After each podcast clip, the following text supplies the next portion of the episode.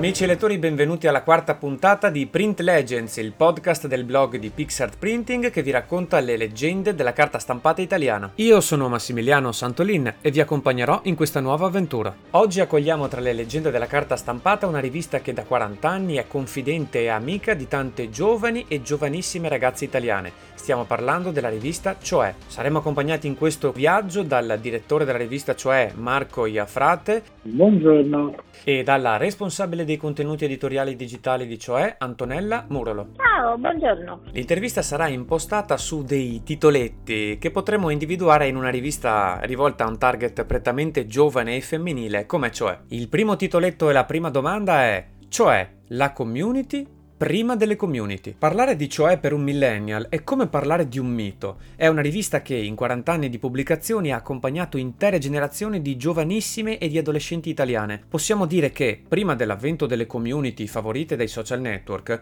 Cioè avesse creato una vera prima community ante litteram tra le giovani, un luogo dove informarsi, curiosare, sognare e condividere i propri dubbi. Come ci si sente ad aver raggiunto questo importante traguardo ben prima dell'arrivo di internet? È verissimo.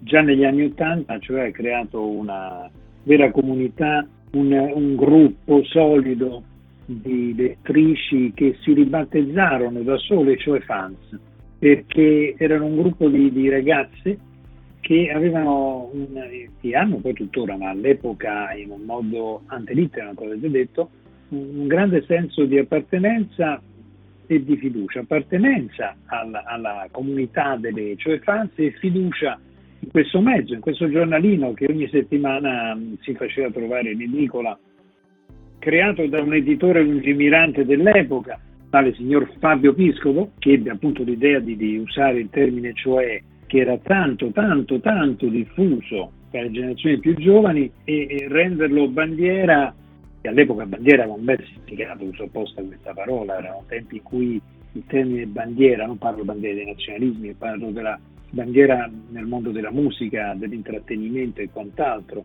Eh, e non voglio neanche adesso stare a citare Bandiera Gialla e quello che è stato con Renzo Alvaro e Gianni Boncompagni, che è un po' antecedente, ma comunque la filosofia è quella, anche lì avevano creato una community, il gruppo c'era anche lì, e quindi avevo avuto lungimiranza di usare il termine cioè come testata, e cioè che ha avuto tutta una serie di elementi di contatto con le ragazze, ma fatto di piccoli e grandi gesti, perché i grandi gesti erano quelli di andare a, a girare anche il mondo se necessario per dare delle interviste e delle foto assolutamente uniche ed esclusive alle ragazzine che potevano trovarle solo sul giornalino cartaceo, no? perché ovviamente era quello l'unico strumento per vedere, che ne so, eh, Eros Ramazzotti seduto terrificato e preoccupato sulla, alla piscina dell'Ariston in attesa del suo primo passaggio a Sanremo. O Simon, o Simon Le Bon colto all'uscita dal pub eh, in un momento così leggero. Erano ho fatto gli esempi proprio così tanto per far capire che la visualizzazione di ciò che accadeva arrivava ritardata nel tempo, coi tempi della stampa, ma arrivava appunto grazie a, a, al cioè, quindi questo per quanto riguardava le star dello showbiz, ma poi l'altro elemento importante era il fatto che cioè aveva pagine a disposizione per le lettere delle lettrici che eh, chiedevano di tutto di più alla, alla rubrica Caro Cioè e anche alle altre rubriche, una celebre come Pronti da Via in cui trasgrediva termine trasgressione, insomma, nella, nella, nel modo più, più diciamo, tenero, eh, ma si trasgrediva e si parlava davvero anche di temi che, soprattutto negli anni 80, la parte prima degli anni 90, non erano così facili da, da affrontare, che in famiglia venivano abbastanza nascosti o tralasciati e la scuola non si occupava di raccontarli. E poi ho parlato di piccoli gesti. Dovete sapere che eh, nei primi anni di vita il SOE non aveva il gadget, il gadget è un'invenzione giunta un pochino dopo, eh, del, non, non, dal 7 ottobre 1980 insomma, però i regali già c'erano perché c'erano giochi e concorsi, spesso e volentieri, e ogni ragazza che si faceva via con una letterina riceveva un regalino a casa. Diciamo ante gadget c'era il regalino a casa che dava quel senso comunque diciamo di amicizia, di, di appartenenza appunto alla comunità, dicevo ma non lo sapevamo, perché a quell'epoca non, non c'era l'abitudine di chiamare community o comunità chi stava intorno ad un brand. È un termine che si è sviluppato dopo e in situazioni come lei ha descritto ben diverse. Però sono stati piccoli gesti e grandi gesti a, corroborare la nascita, il, il, il, crescere di questo gruppo di ragazzi che in cioè in qualche modo è un punto di riferimento, è un giornalino complice e a cui dare fiducia. Passiamo a leggere il secondo titoletto. Certi amori non cambiano. Copertine adesive, poster e gadget. La rivista cioè si è fatto conoscere e apprezzare per alcuni elementi inconfondibili. Pensiamo alle sue copertine adesive, al suo poster pieghevole e ai suoi gadget. Queste scelte editoriali all'epoca dell'uscita del giornale erano assolutamente innovative e sono diventate in breve tempo di tendenza. Nell'epoca del digitale c'è ancora spazio per stickers, carta stampata e gadget? Oggi ovviamente tenendo conto di questo mondo decisamente cambiato, sono passati tanti anni, cambiato soprattutto nell'ultimo decennio eh, con una velocità clamorosamente forte, alcuni punti fermi esistono ancora, sono numeri diversi perché il cioè del, del, degli anni 90 toccava vette di venduto di 250-200 copie, il cioè di oggi non potrà mai vendere così in un mondo eh, che è un altro. Però il gadget comunque ha la sua forza ancora sono cose diverse. Se pensate che il primo gadget uscito con Cioè fu una gommina per cancellare a forma di cuore rossa e bianca con la scritta radio, quindi un oggetto che oggi potremmo definire di una povertà sconvolgente, di una semplicità unica, ma all'epoca gestì l'innovazione mi dico, del gadget, perché non fu solo il primo gadget su Cioè, ma fu il primo gadget nelle edicole italiane. Eh, oggi i gadget nascono da focus group, riunioni su riunioni, confronti col target, finché si poteva viaggiare, eh, avventure di Antonella e di un'altra nostra collaboratrice a Londra piuttosto che più umilmente Milano a prendere oggetti nei negozi alla moda da cui prendere idee care alle ragazze, quindi il gadget oggi è molto più elaborato, ma mantiene appunto questo filo di interesse. Eh, anche perché onestamente, stando sui social, eh, telefonino alla mano, quant'altro, non, è, non, siamo ancora riusciti a scaricarci un gadget dal telefonino e quindi sotto questo profilo la tattilità eh, resta quella dell'oggetto veicolato con la rivista e questo vale anche per i poster. Il poster pieghevole che si apre del grande che può eh, tappezzare una caretta, la tappezzò negli anni 90-90, eh, ma probabilmente anche oggi, se c'è il personaggio giusto effigiato sopra o la situazione giusta, continua a tappezzare le camerette. Come del resto, se ci fossero degli adesivi o che ci fossero, sono sempre un qualcos'altro che è complementare e non alternativo alla, allo smartphone e ai, ai, ai, grandi viaggi virtuali nel web, quindi diciamo cose tattili. Per di più, bisogna dire che comunque, eh, parte questa complementarietà che vedo fra carta e parte eh, web, gli stessi influencer, mi sembra di capire, anche quelli più eh, gettonati, quelli più cliccati, per sentirsi davvero vivi e presenti, alla fine per lasciare una testimonianza cercano e fanno un libro. E, questo ci dice che la carta, sia pure a dimensioni di vendita diverse, ha ancora senso. Esistere vuol dire essere nel web, ma esistere a quanto pare vuol dire anche essere su carta. Proseguiamo con il terzo titoletto e la terza domanda. Cioè contro cioè. La sfida al più bello. Anche cioè si trova inevitabilmente a fare i conti con la rivoluzione digitale. Avete un sito a disposizione, usate i social network e pubblicate la rivista stampata. Ci puoi spiegare come vi siete posizionati in questo nuovo contesto dove le comunicazioni sono istantanee e i giovani sono abituati a dialogare a colpi di Instagram e WhatsApp? Come avete adeguato l'appeal estetico e grafico e rimodulato i contenuti della rivista secondo i nuovi gusti delle giovani?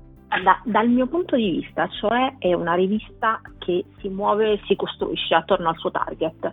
Quindi in realtà tutto quello che succede all'interno della rivista succede perché il pubblico che la legge sta cambiando, sta richiedendo determinate cose e si muove e comunica in un determinato modo. Quindi non, non, non, è mai statica, non fa parte del suo modo di essere rimanere ferma e ancorata a un qualsiasi punto di vista che sia eh, di pensiero, di estetica, di grafica o di modalità di comunicazione. Quindi nel momento in cui il target di cioè che comunque nel corso degli anni è cambiato anche a livello di, eh, di età, di eh, parametro di età con cui si costruisce, man mano che cambiava questo target è dovuto cambiare anche cioè.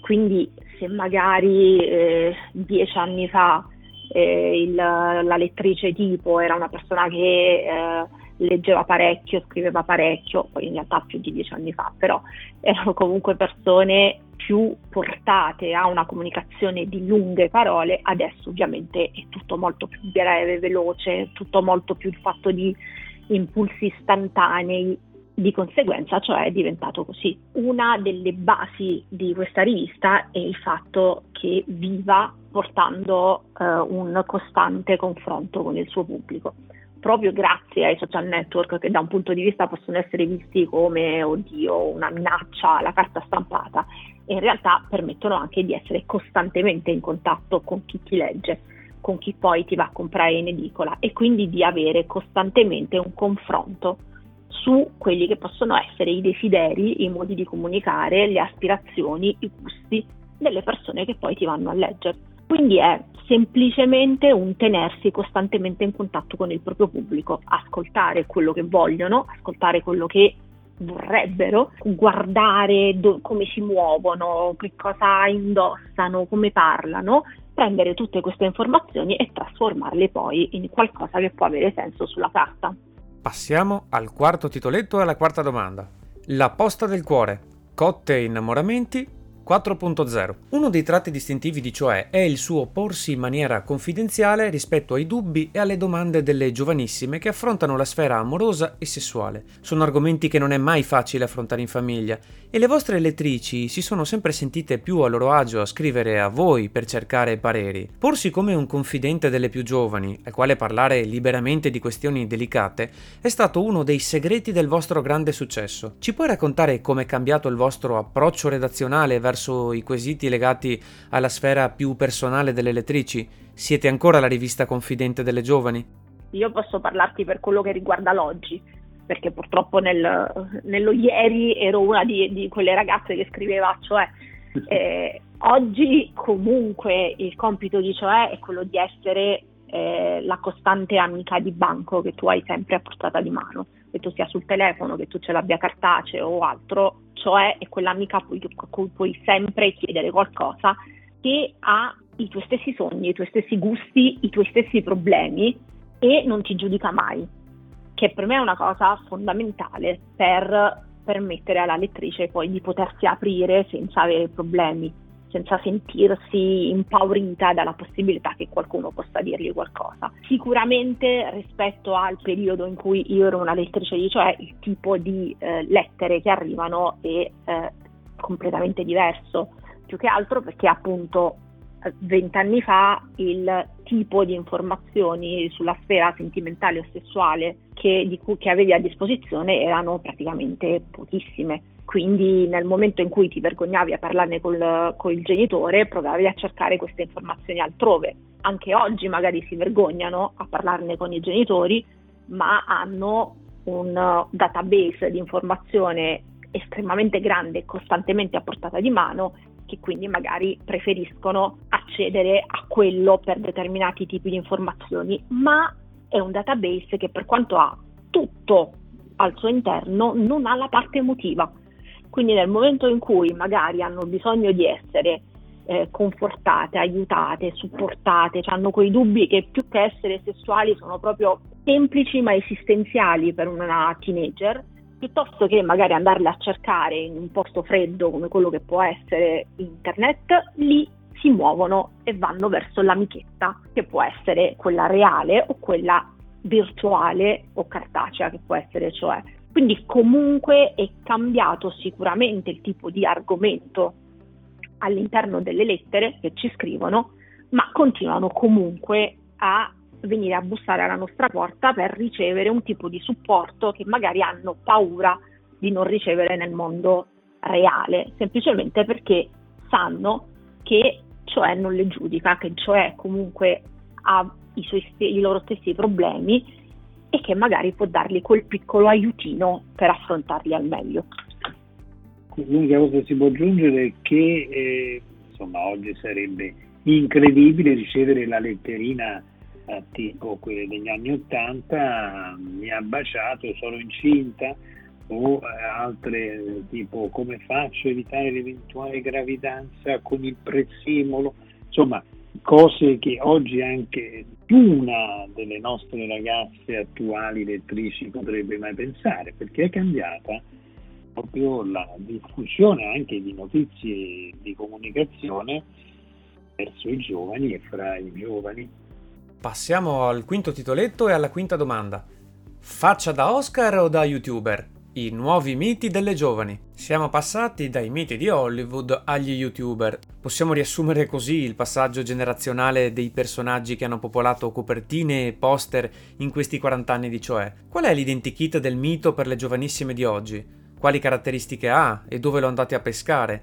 E soprattutto questi nuovi miti resistono al passare del tempo come una volta oppure godono di improvvisa popolarità per poi inabissarsi lasciando spazio al personaggio successivo? Una veloce storia dei miti di Shoè. Partiamo negli anni Ottanta, da prima addirittura con gli italiani, che sono miti dentro, cioè artisti italiani. Voi dovete pensare che nei primi, fino alla metà degli anni Ottanta le copertine spesso e anche gli articoli fatti da artisti italiani, ma intendo dire da Renato Zero Eros Ramazzotti, passando addirittura per Canerini o la, la Rettore e cose di questo tipo, per poi l'esplosione invece de, degli internazionali, taluni che esplodevano più in Italia che all'estero, come il caso degli Spandau Ballet, che per un certo periodo molto amati da fans italiane e meno stimati all'estero perché ritenuti troppo commerciali o anche nomi da Duran Duran fino a dentro cioè capitavano anche David Bowie in copertina per il suo look particolare, Billy Idol, ehm, come dire anche Annie Lennox e così via continuando. Ma insomma poi fino agli Europe continuando e poi negli anni 90 Backstreet Boys, non voglio fare l'elenco, ma miti eh, di tipo durevole, affiancati anche a quelli del cinema, ma che su cioè pur se passavano avevano un pochino meno successo e meno spazio di quelli che provenivano dal mondo musicale, salvo casi particolari tipo Tempo delle Mele, Laguna Blu e Titanic, quel DiCaprio che imperversò fortemente sulle pagine di Shoè costruendo un mito incredibile. Poi cominciarono ad arrivare i miti ma meteore che duravano meno e poi gli, gli, i miti un pochino più strani, quelli che adesso vi racconterà Antonella e che vi dirà anche come va a seguire e catturare in qualche modo, cercando di rispondere ai desiderati dei nostri ragazzi. Io credo che fondamentalmente sia davvero un problema che si evolve così come si evolve la, la comunicazione e il modo in cui riusciamo ad accedere alle informazioni. Quindi se eh, negli anni 90 comunque le informazioni i personaggi li ricevevi dalle riviste e dai media classici, adesso chiunque può diventare un personaggio perché chiunque può mettersi in mostra. Di conseguenza se prima l'elenco di quelli che erano i miti era più lento e limitato, proprio perché anche gestito dai media stessa e dalla comunicazione che ne facevano, adesso è in continua evoluzione, nel senso che qualcuno diventa un idolo da un momento all'altro, ma con la stessa velocità può scomparire ed essere dimenticato per sempre, ma se semplicemente si sparisce dalla, dalla situazione per due mesi chi prima lo idolatrava adesso l'ha già dimenticato.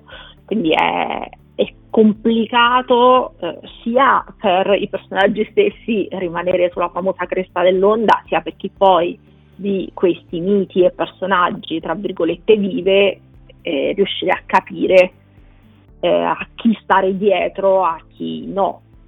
E qui rientra un attimino il discorso quello di essere una rivista che si tiene costantemente in contatto con il proprio target, nel senso che al momento il metodo di ricerca più giusto da seguire è quello di ascoltare le richieste e le passioni di chi poi ti legge e ti, ti va a cercare in edicola.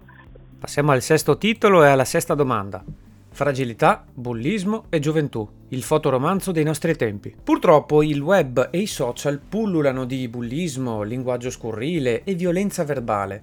I giovanissimi si trovano spesso ad affrontare dinamiche aggressive e a farsi largo in un contesto non semplice da fronteggiare, dove la debolezza e il dubbio non trovano il giusto luogo per esprimersi.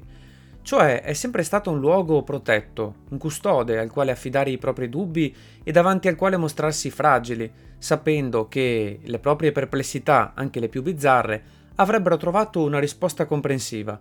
La rivista affronta questo lato oscuro del web e, e prova ancora a costruire un perimetro sicuro per le sue lettrici. Userò un termine desueto, uh, cioè resta un giornale per bene, ma non nell'accezione negativa del perbenismo falso e ipocrita, ma diciamo che soprattutto, io ripeto sempre questa frase, qualcuno mi guarda sorridendo, qualcuno forse mi prende anche in giro, ma soprattutto nel contesto attuale in cui tutto è possibile, tutto appare possibile, tutto può accadere, positivo o negativo che sia, nel mare magnum di, del web, dei social, delle scorribande infinite e lunghissime appunto virtuali, eh, il cioè mh, ha una sua trasgressione ancora oggi rispetto a tutto il resto perché la trasgressione è quella di cercare nel modo più semplice e mai,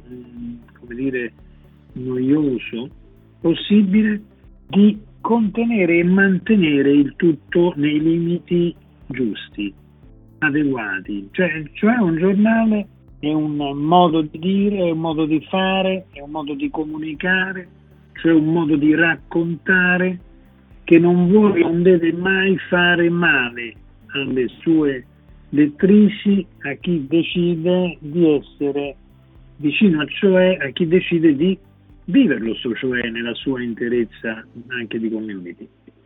E quindi ci sono talvolta, in un modo semplicissimo, anche piccole e grandi prese di posizione. Chi si permette di segnalare cose da fare, cose da non fare, ma senza moralismi o semplicemente, diciamo, con l'approccio, direi, forse del buon amico che ti vuole bene. E questo avviene tuttora e eh, oggi rende questo, questa comune, questo, questo, questo, movimento che esiste intorno a cioè decisamente definibile con un vecchio termine appunto per bene ma non per dire qualcosa di noioso, astruso e calato dall'alto. Del resto le emozioni non possono essere sterilizzate nel, nella, nella noia di testi che vogliano insegnare, fare. No, i nostri testi sono molto brevi, le nostre immagini sono sempre in quantità superiore al testo. Si tratta in qualche modo di trasferire emozioni e sensazioni che possono, oltre che divertire, tornare anche utili e magari qualche volta aiutare a non fare errori. E questa è molto difficile questo, questa è un'abilità di chi lavora dentro il suo giornale come editor a tutto tondo, di, di chi collabora con questo giornale, tenendo sempre a mente che però la linea è questa. Non ci piace scivolare su, su, su luce di banana solo per essere un po' più simpatici o vendere mezza copia in più. Uh, no, noi cerchiamo comunque di mantenere il nostro approccio.